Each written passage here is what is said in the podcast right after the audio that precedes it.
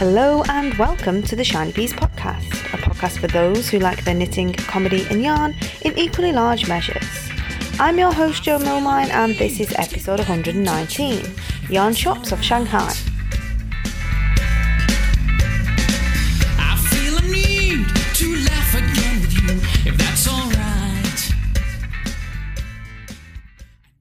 Hello, hello, and welcome into another episode of the podcast. How are you?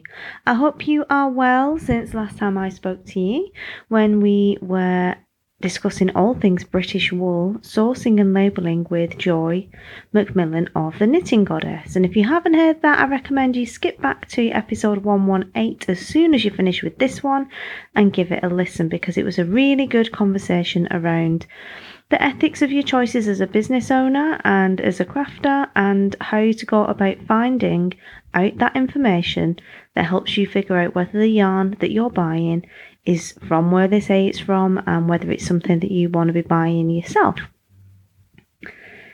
In this episode, we're going to be talking about a recent visit this weekend just gone, actually, of mine to Shanghai, where I visited two yarn shops. And I wanted to tell you all about it because the last episode I did that had a little bit of a glimpse behind the red curtain, if you will, of China went down really well. And I had a lot of messages from you asking questions and asking for more content like that and more of the travel stories in particular. So, I didn't want to give you too much in the whole way of personal um, calamities because that is generally that's what it is with us, um, and a bit more, but in terms of the yarn in particular and that sort of aspect of living um, in China, albeit briefly on this occasion over summer. And it's always really interesting when you go somewhere new. A lot of you might, might do this as well, and I certainly do it. I go and look on Ravelry. I find out where the late, the all the yarn shops are, where all the knit nights are, um, anything that's going down on the yarn side. I go and try and find it out whenever I travel anywhere um, abroad because it's always nice to have that kind of souvenir yarn and to see how yarn shops are different and try somewhere new and make some new yarny friends. And that's what I've done this time. So I knew from Ravelry, from the Chinese or Knitters in China group, that there were a lot of knitters in Shanghai. There were a lot of yarn shops and a lot of options. So I was very much looking forward to getting down there, having a look around, and seeing how the scene is in Shanghai because it is quite Western and quite different to a lot of the rest of China because of, of its position and the fact that it's a port and stuff is is makes it different. So that was really interesting, and I'll share some of that with you in the main kind of chat part of the episode. But before that, we're going to do a little bit of news. First up, many, many, many of you send me messages asking about the theme music to the podcast. It is a song called I Need a Drink, and it's by Adam and the Walter Boys. I got this uh, music when it was still on Music Alley, which doesn't exist anymore, and downloaded it there as PodSafe Music. And I've been in touch with Adam of Adam and the Walter Boys, who's absolutely lovely, and he um, said that I could continue using this song for as long as I like, with with their blessing basically, and any other songs in their back catalogue. But I often get asked by listeners where they can get it because it's quite catchy, and you might want to listen to all the rest of the song. And if you do, 79 pence of your hard earned money on iTunes will get you a copy of this single. There's also a couple of albums on there. Some of the other songs are quite um quite funky as well and quite fun, so you might want to get the album. But if you do, um it is Adam and the Walter Boys and it's I Need a Drink. It's available on iTunes. I'll put a link in the show notes. And if you want to go and get yourself a copy of that, then by all means do, especially those of you that have emailed me many times asking where they can find it. And because um, they're absolutely lovely and they're very kindly let me carry on using the music, even though it's available for purchase, they're letting me carry on using it. And I really appreciate that. And I know a lot of you do too. So that's where you can find it if you are looking for it. The other thing I have for you is a little bit more news on my new project. It's almost ready for testing, and my VIP list from the people who signed up from the last time I mentioned it on the podcast uh, have all been told a little bit more information about it. It's still under wraps at the moment, but I can tell you a little bit more now in advance of it becoming available for more wide testing once I know everything works and everything goes the way it's supposed to go. I've had this project in mind for about the last four years. And when I wanted to first build it in 2014, it was quite hard to do. It's quite expensive. Um, it's a lot of custom coding, a lot of custom building of the website to get the functionality that I wanted. Now, things have moved on a lot since 2014 in technology, as you all know, and now that that kind of um, capability is available much more widely. And I've come back to this idea because the problem has never really gone away, even though we have other ways to research yarnies and find yarn. It's never re- for me. This problem's never really gone away. And my problem is, is I'll go and find some beautiful yarn, and it'll be a single skein of something, and it'll be a particular blend, and it'll be hand dyed. So of course it's a one-off, and I'll want to pair it up with something else. I'll want another colour to go with it and I want it to be the same base. And maybe the dyer that dyed it originally, you know, it's maybe it's an ook, one of a kind. Maybe it's not part of a kind of color collection because a lot of dyers don't do kind of color collections that all go together. Whatever the reason, it can be really hard to find that kind of matching skin to go with it to make these bigger projects. I mean, heaven forbid you want to find enough for a fade. I mean, yo, a lot of people find that difficult um, if you want to be getting four, five, six skins together or whatever it is you want to do. And the reason for that is, is there is no central place to go searching for it. Yes, you can go look on Ravelry, but it's only going to tell you yarns in people's stashes or tell you what bases people carry. But because the, the hand dyed is a one off product, you've no guarantee that that's going to be in stock when you go looking for it. Um, and you've no idea what a dyer might have at any particular time unless you go from website to website or Etsy shop to Etsy shop to try and find it. Also on Etsy, I find that when you type in hand dyed yarn, you get delivered anything but, and you get a load of spurious results that are not relevant to you. It feels like a waste of time. You can't find what you want, and it feels really frustrating. And that's all time wasted. I mean, everyone loves yarn shopping, but that's all time wasted that you could be spent knitting and enjoying that project instead of actually ending up buying a load of other random yarn that you never knew you wanted and you just kind of came across and now, now the problem's just expanded. It's kind of like gremlins getting wet after midnight and then eating an all you can eat buffet. You just end up with more gremlins and nothing to pair them up with, basically, because that problem hasn't been solved until now. And that is my mission is to make it much easier for people to find the yarns that they want without having to spend hours online, without getting frustrated, and to bring dyers who you've maybe never heard of before on, onto one platform where you can come and search them all in one go with really nice search algorithms that let you get only the kind of yarns and colours of yarns that you want shown in your search results so you don't have to waste time.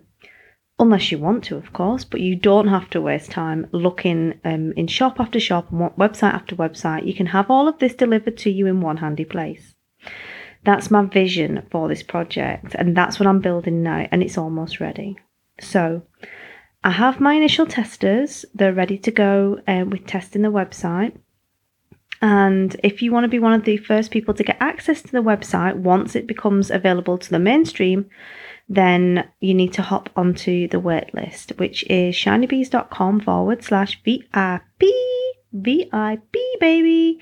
And um, you can get on that list there to be notified when, when it is available for wider use. So I'm very, very excited about that. I'm trying to stay calm because I just want to squeal all of the time about it. Um, but you'll see a lot more stuff coming from me once we get closer to that wider kind of public launch. You'll definitely see a lot more from me, and I will reveal the name and all of the ideas and vision I have behind it for you then. Sorry, there is a small child screaming, and there's nothing I can do about it outside. The Chinese children are very, very noisy and high pitched, I'm afraid. You get used to it once you've been here for a while. So, without further ado, then I think we should go on to the yarn shops of Shanghai.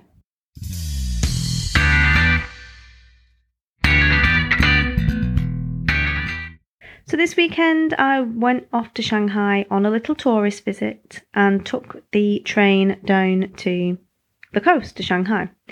And the first thing of note that you need to know about the trains in China is they are incredibly efficient. They run on time, they do not run early, they do not run late. I've been on a lot of trains whilst I've been here and last year and the other times I've visited, and I've only ever been on one late train, and every train that day was late because there was a problem with the line. Not leaves, not not signals, not like the UK where every train is late. This was really a one-off in terms of they run the their trains like as a dream. It is amazing. They come on time, they leave on time, and in fact, if the train arrives into the, the station, heaven forbid, early, they don't open the doors they open the doors when they say they're going to open the doors, and they close the doors when they say they're going to close the doors. And that is that. And I love that. I love a bit of efficiency.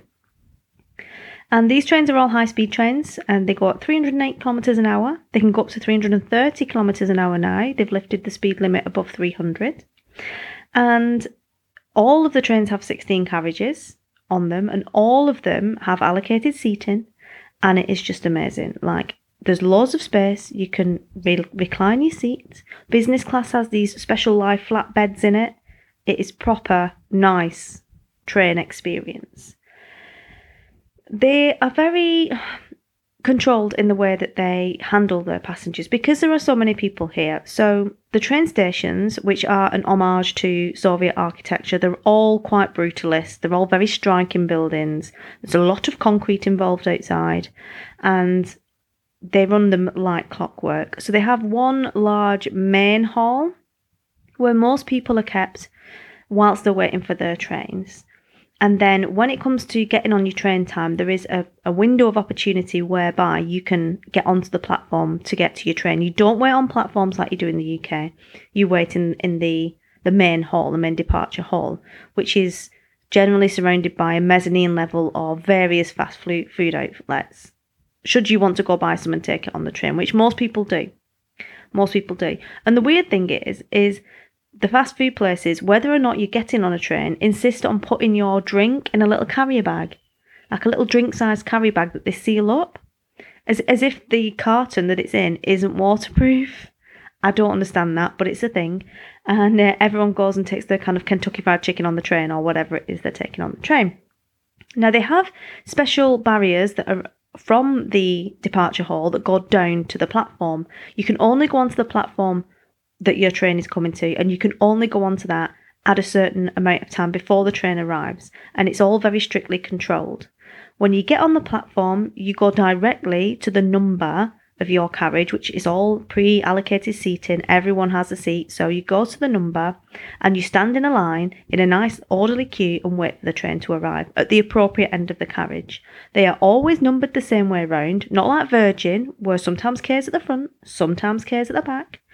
It's always the same. The numbers are always in the same place. The trains always stop to the exact amount of platform they have to stop at so that the queue lines up perfectly with the doors and it's just an absolute dream. I really enjoy the trains here because I just feel like that is if you're gonna run a railway, like that is how you run a railway. That's how the fat controller does it, slash the Topham Hatt, depending on how politically correct you're gonna be. And that is how you run a railway.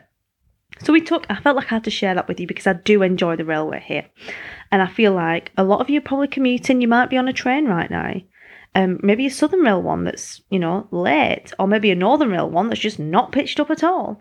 And even if it did, it'd be like it came straight from the 80s. And I just feel like, you know, like I, am I'm, I'm with you. I feel your pain and I, I just, I direct you to what you could have as a commuting option in China instead. Now, I went to two different yarn shops when I went to Shanghai, both of which are on the Bund side of the river, which is where all of the um, old Art Deco type buildings are. And we stayed on the other side, which is in the financial district, and that's where all the big skyscrapers and the Oriental Pearl Tower are, which is this amazing kind of pink, futuristic TV tower um, that gets lit up in all these different fairy lights at night. I mean, Shanghai is full of lights at night. China is full of lights at night anyway, but the lights are particularly spectacular on the buildings, um, and I absolutely love fairy lights, so it's totally up my street, including some very tasteful incredibly tasteful. Uh, tourist barges and tourist boats on the river, uh, one of which was like a galleon that was covered from top to bottom in fairy lights. Amazing. So I went to two different ones. They're both on the Bund side of the river. They're only about 10 minutes, 15 minutes max away from the Bund. So, and that's a big area for tourists to stay in and quite one of the quite popular areas and one of the big tourist attractions to go walk along that river and take a look at all the lights. Um, the first one, and I apologise for butchering Mandarin now, um, because my pronunciation, I've- I'm working very hard. I'm working very hard at my, my Mandarin, but the way that you say it and the intonation is super important. So it can be the same word, and whether you go up or down at the end of a sentence means a completely different thing. And obviously, if you are speaking English, if you go up at the end of a sentence, it's generally a question. Um, so it can be hard sometimes when you're asking a question to, to not go up at the end because then it means a different word. Um, and I'm not doing that great. I can order three beers, say hello, say you're welcome, and um, ask for some ice and a glass and some water and a straw. So, so all the the major things I can do that are very important, obviously. So the first one yarn shop I went to is the Hengquan Shang Yarn Shop, which is at 358 Jinling East Road in Huangpu uh, in Shanghai, which I say is just um, west of of the Bund, so sort of south southwest. Now, this is a traditional, what I consider to be a traditional Chinese yarn shop. In that, it is on a random kind of residential come shop road because all every road is residential and shops together. There's shops everywhere here because there are so many people. And there were some ladies' apparel type shops, and quite often the yarn will be in a shop that has the ladies' apparel out the front of it. So it's not always immediately obvious that what you're going to is indeed a yarn shop, and you quite often have to peer through the door to see if you can spot the yarn. But the yarn is always displayed in boxes. Um, sometimes they mix the colours, but it's always in a box, always with a plastic cover on the box. So it's not readily squishable. It isn't sitting there on the shelves. I assume because of dust and things like that, because these do open out onto the road. Um, and because it kind of looks quite nice, I guess. But it is that's how it's sold. So they will sometimes mix the colours of a, a base in that so you can see the colours, but generally all of it comes in a box. None of it is out to squish. The lady will let you squish it if you ask. She'll let you have a look at it and get it out, but it isn't readily available. Now, Hengyuanxiang um, is a brand that apparently formed in 1927 in Shanghai itself, and it isn't limited just to knitting wool. It is a massive brand. They do do knitting wool, which started in 1991 when they opened that brand, but they also do apparel, they do sweaters, home textiles, and they are the number one seller annually of wool sweaters in China. They've got more than 100 factories. They cover more than 90% of the municipal market in China, and it became a state owned enterprise in 1956. So, not a small concern by any stretch. 1997 was when they went into the sweaters and the other knitted apparel from the wool brand. So other things had been going before that. It was like a, a silky yarn brand before that. So man-made fibers. They went into the wool in 1991, and they've got 5,800 sales outlets and 375 million products on franchise. So this is a yarn shop, but it isn't part of a massive kind of conglomerate. It's a franchise of that. So that uses the brand name and it stocks their wool, but it is a franchise owned by a person. And love, what a lovely person she was, the lady who worked there. It was very small, on the scale of Ginger Twist Studio in Edinburgh, smaller than my bedroom at home. And I don't live in a mansion, like I live in a four bed detached. It's a, it's a new build, so it can't be that big, right? Um, I would say probably maybe four by four meters max. And it was packed from floor to ceiling with yarn. And then in the middle of the floor, it was like a U shaped walking area, was also piled up with yarn. And the lady had two different heights of chair, which she used to access the higher levels. Depending on which which one you wanted, she would use a different chair. Lady after on my own heart. I mean, most people would use a step ladder, but there wasn't really space to put one. And then people can't sit on a step ladder, whereas at least you can have two guests who come and sit in the yarn shop on these different sized chairs to come knit with her, right? They had some nice samples up as well, um, hanging in different colours so you could see some ideas of what you could knit. And they did have a really wide range of different fibres available, some of which I'm happy to knit with, merino, uh, Australian merino, and some of which I'm going to pass on, raccoon fur.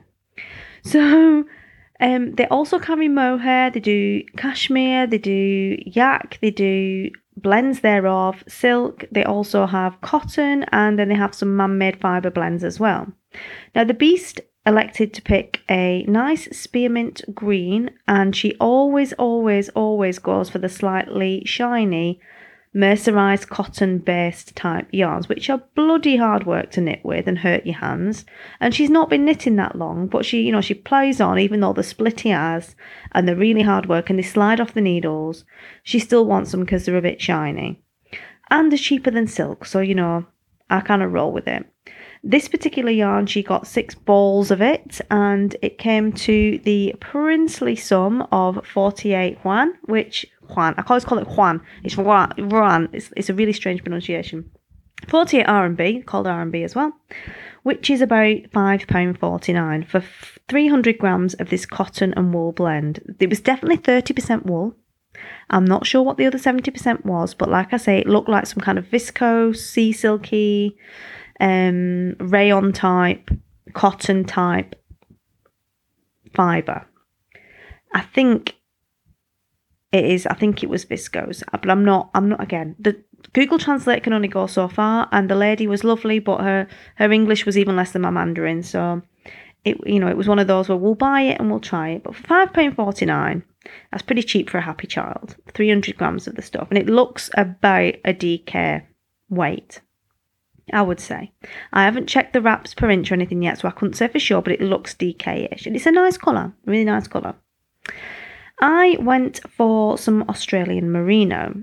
I spotted some light grey that looked like it was about a DK weight and when I looked on the back through my Google Translate, it said B grade, and it's definitely not an extra fine merino. It is definitely a little bit rough on the merino front. Having said that, it's definitely less woolly in inverted commas than a lot of the breed yarns that I've had, and certainly less um, woolly than West Yorkshire Spinners Airedale, for instance, as a yarn goes. And I, I mean, I love that yarn, it's indestructible, but I thought I would try this, and I got 500 grams of the stuff.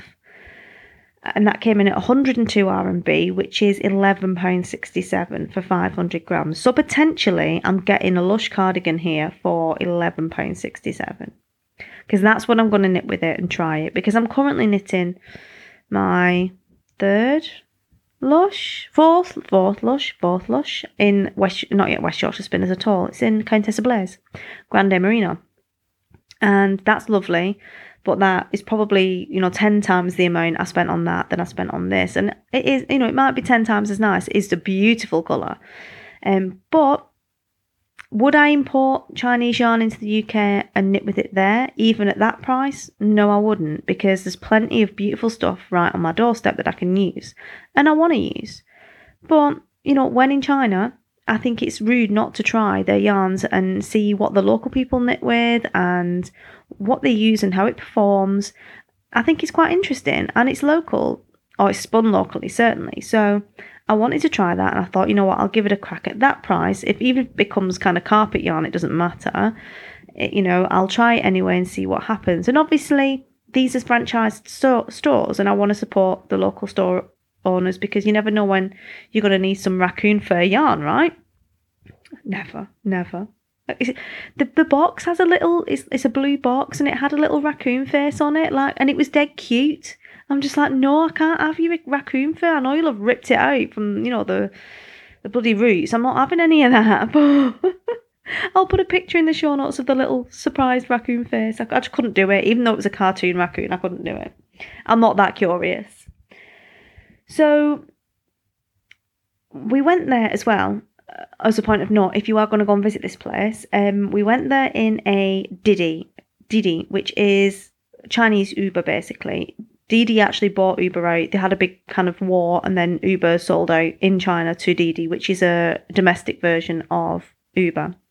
It's really good. It's super cheap to use, way cheaper than actual Uber in the UK. Obviously, it's more than the metro, um, but it's still even a 45 minute you know ride from one side of the city to the other is still going to cost you like less than 20 quid. So cheap in terms of what we expect to pay in the UK for taxis.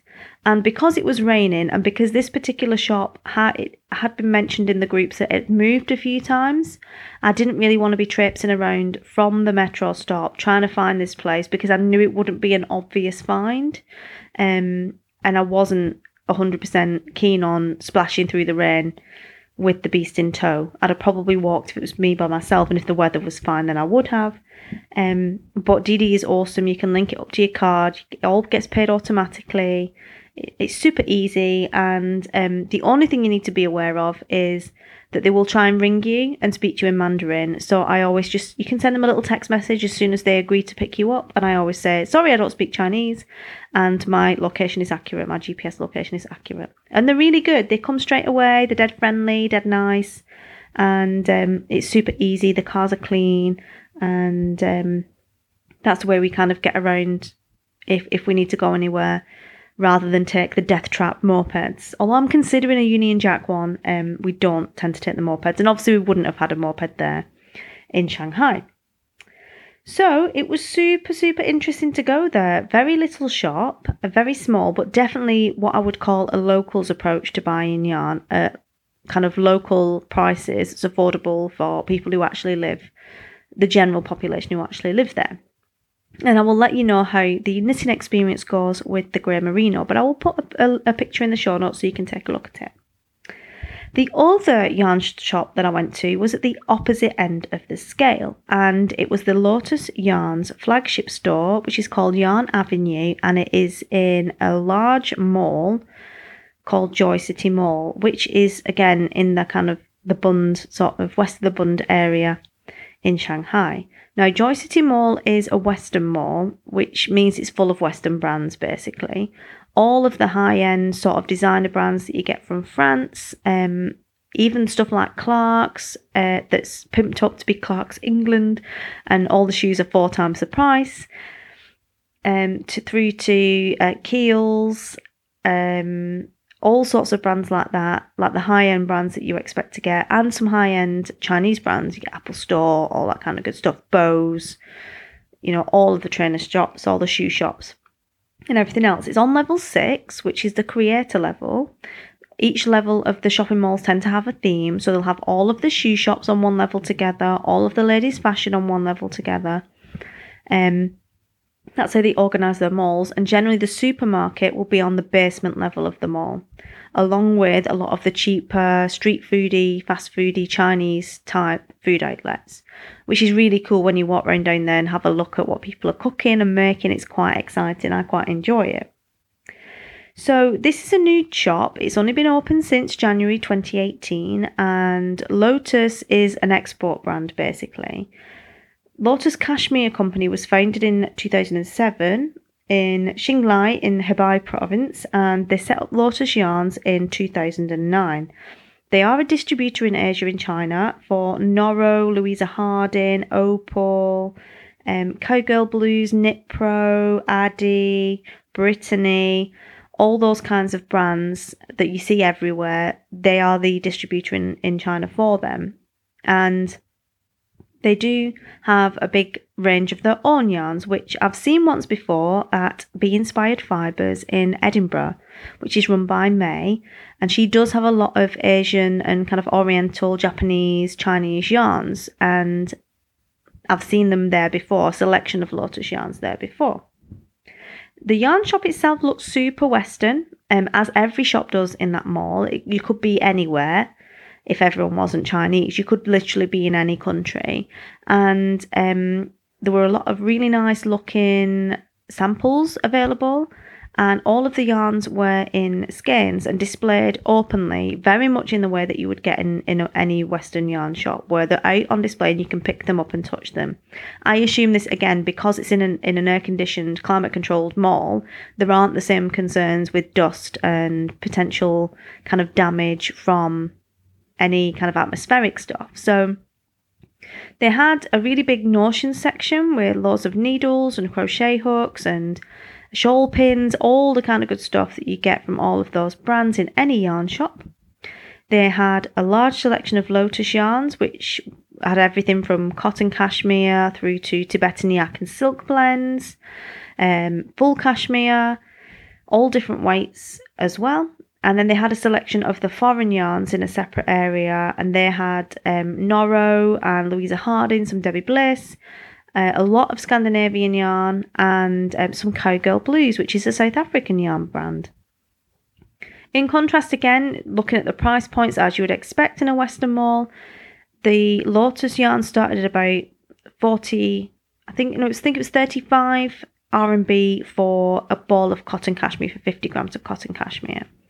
So, very much at a higher price point. Going through to the higher end brands because they even I mean they even distribute Brooklyn tweed and things like that. But the say the Cowgirl blues that I picked up because it's South African brand and I know the brand. I've never used the yarn, but I know the brand. I went to that to pick it up to get a comparable, and that was 299 RMB, which is about 35 pounds. So a big big difference in terms of what you pay for 100 grams of 100% South African high twist merino hand dyed and what you would expect to pay for that sort of product in the UK and in South Africa. Because don't forget, I've bought that that that very yarn base in South Africa, so I'm like Africa prices, which obviously when you're buying locally are much much less, especially with the exchange rate against the rand. So loads and loads of choice.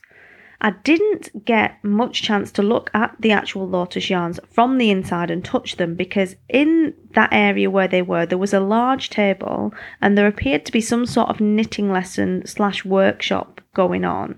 There were some children knitting, which is awesome. Very excited to see that. And it wasn't immediately obvious, or indeed obvious at all, who were the staff who worked there because no one appeared to have any badges, there was no uniforms, and they do love a good uniform in China. There was none of that, so it wasn't really obvious. And because of the placement of the table, I wasn't actually able to go and get hold of any of the Lotus, the nicer end of the Lotus stuff, and have a squish at it and a feel at it and see what I thought because I couldn't get past all the people and I didn't want to be pushing past them. And, and it, I mean, it's okay if you're in China, like personal space doesn't really exist, so it, it's probably not never come to mind for them. But I'm British, and like I have my bubble, and I don't want anyone in it, and I'm not gonna. I'm not, I just I don't like it, so I'm like I'm too, I'm too polite to push past. I did go and take a look around the outside though, because it had glass windows where all that you could see the yarn around the outside. It's kind of like a circular shop, and um, it, they had a, a, good selection. But what I did find also with the Lotus yarns colours, which again I found with blacker yarns um, to a greater extent, is a lot of the colours are quite muddy. Um, they look a bit like plasticine that's been mushed together to me. Um, not very clear colours, quite a bit of grey in there, quite a bit of brown in there, which probably is a design function. Maybe those colours suit Asian complexions better. They look terrible on me. Um, and I'm not saying that Lotus should change all of the colours just because of me, but obviously I'm only going to knit with the colours that look good on me. And I've had my colours done, like I know what looks good, and there was nothing in the palette whatsoever that would have worked for me. That being said, I know a lot of people like the neutrals. They like their olive greens. They like the browns. They like the like what I call rodent grey, um, which is a grey with a lot of kind of brown undertones in it. Uh, people do like to use those and knit with them a lot, so I can see why they have them. They just it didn't appeal to me. So I didn't actually buy anything in that shop, mostly because I couldn't find someone who worked there to actually buy something from them. And um, although it was lovely, it definitely didn't have the same kind of friendly atmosphere as the little Chinese shop did. Um, so you know, two ends of a scale, but that, that can be the case in any high-end yarn store. And I did have, you know, Padawan with me, um, but there were children knitting in there, so I, I can't even really give them that excuse. Um, I just felt like normally the, the service is really attentive and they come rushing over to try and help you. And um, there was just really wasn't any of that. So that was a bit disappointing for me. But like I said, great selection and good to see that they're obviously targeting a international high end um, And the aspirational kind of Chinese consumers who like those kind of brands and have the money to spend on them, that they're they're actually producing something at that end of the market as well. It's it's really interesting. Obviously, a good opportunity um, for overseas brands maybe to get involved with some of that. So they were the two yarn shops I went to, and if you're in Shanghai, I'd recommend you check them both out. The um the mall, Joy City Mall, has on the top floor on level nine, they have a Ferris wheel that you can get a good view of Shanghai from as well. So you're probably going to be in the region of that Lotus Yarn shop anyway. And the other yarn shop was only 10 minutes by Didi away from that. It wasn't far at all. And definitely worth a look if you want that more authentic Chinese experience of basically putting prices on calculators and uh, using Google Translate to figure out exactly what's in the yarns. So that's all we've got time for this week. I hope you've enjoyed the show and I hope you've enjoyed sharing a little bit of Chinese knitting shop culture with me today. Next week, I'm going to be talking to the awesome, the amazing, the lovely, the vivacious. I love the woman to death, Leona Jane Kelly of Fluff slash Rusty Ferret Yarns. I did the interview last year, and a lot of you requested that she come back onto the show for a second time. And as she'd started dyeing, hand dyeing her own yarns under the name Rusty Ferret, I thought it would be an amazing opportunity just to tap her, tap her again and find out how all that came about and hear a bit more about it. And she is amazing fun. So you're going to enjoy that episode, and I can't wait to bring that one to you next week. So, all that remains for me to say is happy crafting.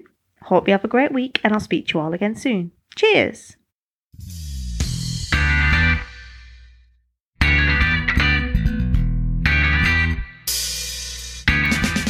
You've been listening to the Shiny Bees podcast. Show notes for this episode can be found on the website at shinybees.com forward slash 119. Don't forget, if you'd like to be one of the first to hear about my new project going live, you can join the waiting list at shinybees.com forward slash VIP.